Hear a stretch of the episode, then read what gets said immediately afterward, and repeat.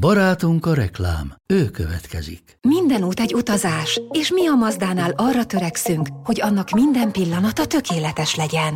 Mazda CX-5 utolsó széria. 194 lóerős, két és fél literes mild hibrid benzinmotorral, akár milliós kedvezménnyel, vagy kedvező finanszírozási feltételekkel elérhető. A finanszírozást az Euroleasing nyújtja, THM 4-től 4,9%-ig. A tájékoztatás nem teljes körű, a részletekről érdeklődjön márka kereskedéseinkben. Mazda, Crafted in Japan. Ez reklám volt. Szerettük.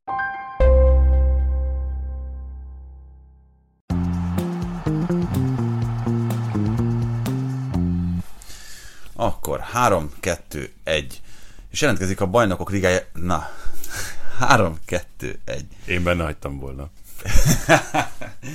és jelentkezik a bajnokok rizsája extra műsor első alkalommal, miután Londonban néztük meg néhány nagyon jó barátommal a tegnapi Chelsea-Dortmund mérkőzést. Közülük Haraszti Ádám, illetve Bán Tibor podcastunk alapítója és egyik állandó vendége.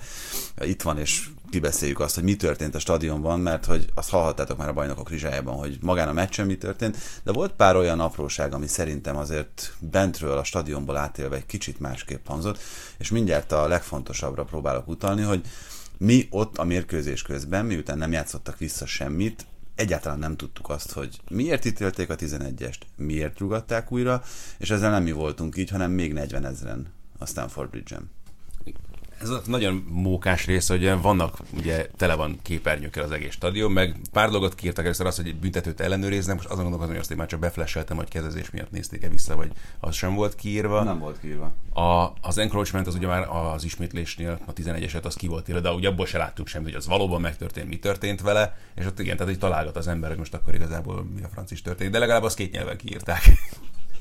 Igen, az nagyon fontos volt, hogy a, a németeknek is kiírták, hogy nekik se lesz fogalmuk arról, hogy mi történt. Az volt a az volt a szerencse, hogy ugye közvetlenül a kommentátorállások előtt ültünk, úgyhogy én hátrahajoltam és megnéztem a, azt hiszem francia... A, az ő monitorjukon megpróbáltam meglesni, hogy mi történt, és legalább ott a kezezést vissza tudtam nézni, de hogy, hogy ott most kiszaladt be, hol szaladt be, az gyakorlatilag már jóval-jóval a meccs után tudtuk meg. Úgyhogy igen, ez, ez érdekes, és igazából nem nagyon tudom mire vélni, hogy miért nem segítenek a nézőknek abban, hogy valami fogalmuk legyen arról, hogy mi történik, mert hát akárhogy nézzük azért egy ilyen mérkőzésen, meg bármilyen mérkőzésen egy ilyen szituáció az sorsdöntő. De mondok ennek akkor egy, egy adekvátabb, vagy még régebbi problémát, és ez meg mindig is fennállt BL is, meg nagyon kevés helyen van ez megoldva, mert az, hogy nem játszanak vissza a lassításokat, meg nem tudod azt, hogy tényleg miért zajlik egyáltalán ez a hülyeség, de az, hogy letelik a rendes játékét. Ugyan bemutatja a negyedik játékvezető ugye az idő, de ha te nem kezdesz el azonnal stoppert nyomni, akkor az életben nem fogod tudni, hogy mennyi van hátra a mérkőzésből, hogy mennyi telt el egyáltalán, hogy minden óra megáll a stadionban, 90 szép kerek számot mutat, és hello. Igen, ezért rutinosan. Én egyébként tegnap is indítottam stoppert, ugye, amikor tudtuk azt, hogy mennyi lesz a végén a hosszabbítás, de még visszatérve a 11-es, ez nem tudom, hogy mennyire látszott, meg ti mennyire figyeltetek ott a 11-es elvégzése kapcsán arra a kis vitára, ami kialakult ott. Joao Félix, Félix, így van, és Havertz között. Joao Félix letette a labdát, ő akarta volna rúgni. Mind a kétszer, ez volt a kemény benne. Igen, tehát hogy az újrarúgást is elvállalta volna, és nem, nem is tudom, hogy ki volt az pontosan, aki ott a 16-os vonalánál, ott a félkör ívnél öm, elkezdte őt egy kicsit lögdösni arrébb, hogy jó, menjen már innen, kicsi, ne idegeskedj. Tehát, hogy ott volt egy, egy nagyon jól tapintható feszültség, hogy azt ő szerette volna elvégezni, mint hogyha nem lett volna ez tökéletesen ott lekommunikálva, hogy akkor ezt kicsinálja, és hát nyilván hogyha az érvényben marad ez a kihagyott büntető, akkor ez így Még roppant kellemetlen Havertznek. Biztos jó látni Chelsea szurkolóként, nem? Vagy Joao Felix ennyire otthonosan érzi már magát a csapatban? Igen, de én az egész csapaton, az egész meccsen ezt éreztem, hogy igazából senki nem tudja, hogy pontosan mi a dolga, hol a helye.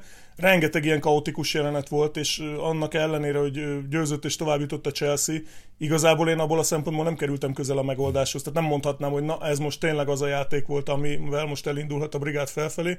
Szerintem pont ugyanúgy játszott a, a csapat, mint bármelyik Premier League meccsen, csak most szerencséje volt, hát ugye ennél a Sterling gólnál azért nem ártott némi szerencse, és hát ugye Havertznél is uh, sikerült addig uh, sikerült úgy újra rugatni, hogy megpróbálta másodszor is eltalálni a kapufát, de másodszor már nem sikerült neki. Szóval nagyon nem meggyőző ez a Chelsea. Számomra az volt a meglepő, hogy a Dortmund mennyire nem tudott semmit kezdeni ezzel a csapattal, úgy, hogy, hogy ugye látjuk, hogy milyen formában van a Dortmund, és ugye 10-ből 10 nyertek ezelőtt a meccs előtt az évben.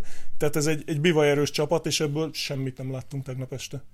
Nem tudom, az megint számít nyilván most oké, hogy nem az első számú kapusod véd, hagyjuk, vagy nem tudom ki az első számú kapusod, hát, is egy érdekes. Az biztos, hogy számít, hogy az ötödik percben elveszíted a egyik legfontosabb emberedet. Tehát, mondani, hogy, az... hogy ö, Brandt olyan formában játszott itt az utóbbi hetekben, és neki, ha valakinek nagyon nagy szerepe volt abban a rohamban, amit produkált itt a Dortmund, az teljesen egyértelmű, hogy ő volt, és akkor így egy ilyen fontos mérkőzésen rögtön az elején le kell kéreckednie, és hát akkor még egy olyan dolog, amit talán a közvetítésben kevésbé lehetett látni, nagyjából a tizedik percig um, levegő és oxigén az nem nagyon volt a stadionban, miután fölrobbantották mm. ezt az egyébként gyönyörű sárga füstbombát a Dortmundi szurkolók, és ugye hát azt azért lehet tudni, hogy a Stanford Bridge-nek elég kicsi része az, ami nem fedett, úgyhogy hihetetlenül megült ott a lelátón is egyébként ez a sárga füst.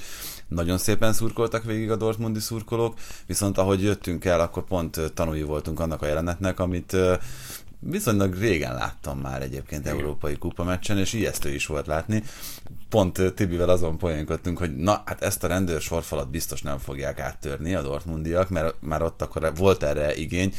Annyi történt, hogy pár Dortmundi ultra kijött a stadionból, és néhány Chelsea uh, szurkoló provokálta őket a rendőrsorfal. Mind a három német szót, amit ismernek. Igen, a rendőrsorfal túloldaláról, és hát nyilván az egyébként is frusztrált német szurkolók elindultak feléjük. Eléjük álltak rendőrök, de először csak egy sorban, és ezt még nem érezték annyira erősnek a Dortmundiak, hogy ezt nem próbálják meg áttörni. Hát szerintem körülbelül 300 rendőr érkezett azonnal erősítésként, és a, még azelőtt csirájában elfolytották az indulatokat, mielőtt itt bármi ütés vagy bármi történhetett volna.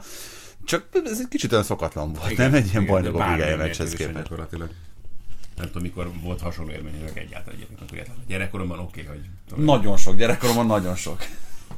Igen, de mondjuk nem Angliában és nem BL meccsen. Hát igen, ezt tudni kell, hogy a Stanford Bridge az egy elképesztően szűk stadion minden szempontból, kívül belül egyaránt, és hát úgy van kialakítva, hogy gyakorlatilag egyetlen egyféle útvonalon lehet elhagyni a stadiont is, és egyszerűen nem tudják elkülöníteni megfelelően a vendég meg a hazai szurkolókat, mert ugyanarra kell menniük, és ebből már azért több, több mérkőzésén is akadtak problémák, nem ennyire látványosak, de mondjuk ilyen dobálózás, köpködés, stb. volt, én már, én már láttam ilyet például, hogy Chelsea-Róma meccsen volt ez, hogy az olasz szurkolók ott is megpróbáltak közel kerülni a hazaiakhoz, ott nem sikerült, és hát végül is itt sem, de, de mondjuk elég ijesztő volt, ahogy ilyen Reece James-t megszégyenítő lendülettel indultak meg a rendőrök tőlünk három méterre, és úgy, a lovakkal.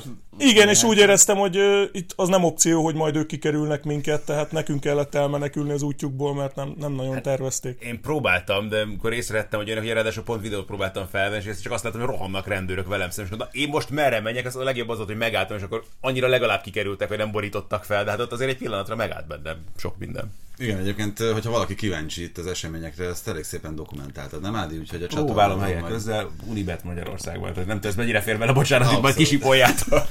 Abszolút belefér, úgyhogy ott, ott képi támogatással is megnézhetitek azt, amiről most beszéltünk.